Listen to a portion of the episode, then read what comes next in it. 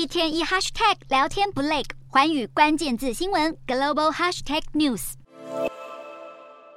在 Google 任职近十年、有 AI 教父之称的杰弗瑞·辛顿日前证实，自己已经从 Google 离职，并且他也在推特上发文表示，自己会离开 Google 是为了可以自由谈论 AI 的危险性。辛顿在接受外媒采访时坦言，他对于自己毕生的工作感到后悔。他也警告，AI 的发展速度已经超乎人类预期，别说是会变得比人类聪明，甚至有可能会变成杀人机器。近期 OpenAI 公司的 ChatGPT 聊天机器人爆红，也让外界开始忧心 AI 对人类社会的威胁。根据新闻评论组织 NewsGuard 五月一号发布的报告指出，由 AI 机器人生成的新闻网站近期激增了至少有四十九家，引发了外界质疑 AI 工具是否会助长假讯息的传播。而外媒也检视了这四十九个网站，发现内容是包罗万象，有些包装成提供即时新闻的网站，更有一个标题为“美国总统拜登过世”的虚假文章。引起了外界对 AI 生产内容的可信度质疑。不具有道德与价值判断的 AI 机器人，不但可能会被假讯息所骗，也可能会被恶意操纵，助长虚假讯息的传播，让人类分不清楚虚幻或真实。如今，就连 AI 的开发者也警告其危险性。未来各国政府应该要如何监管？各界都相当关注。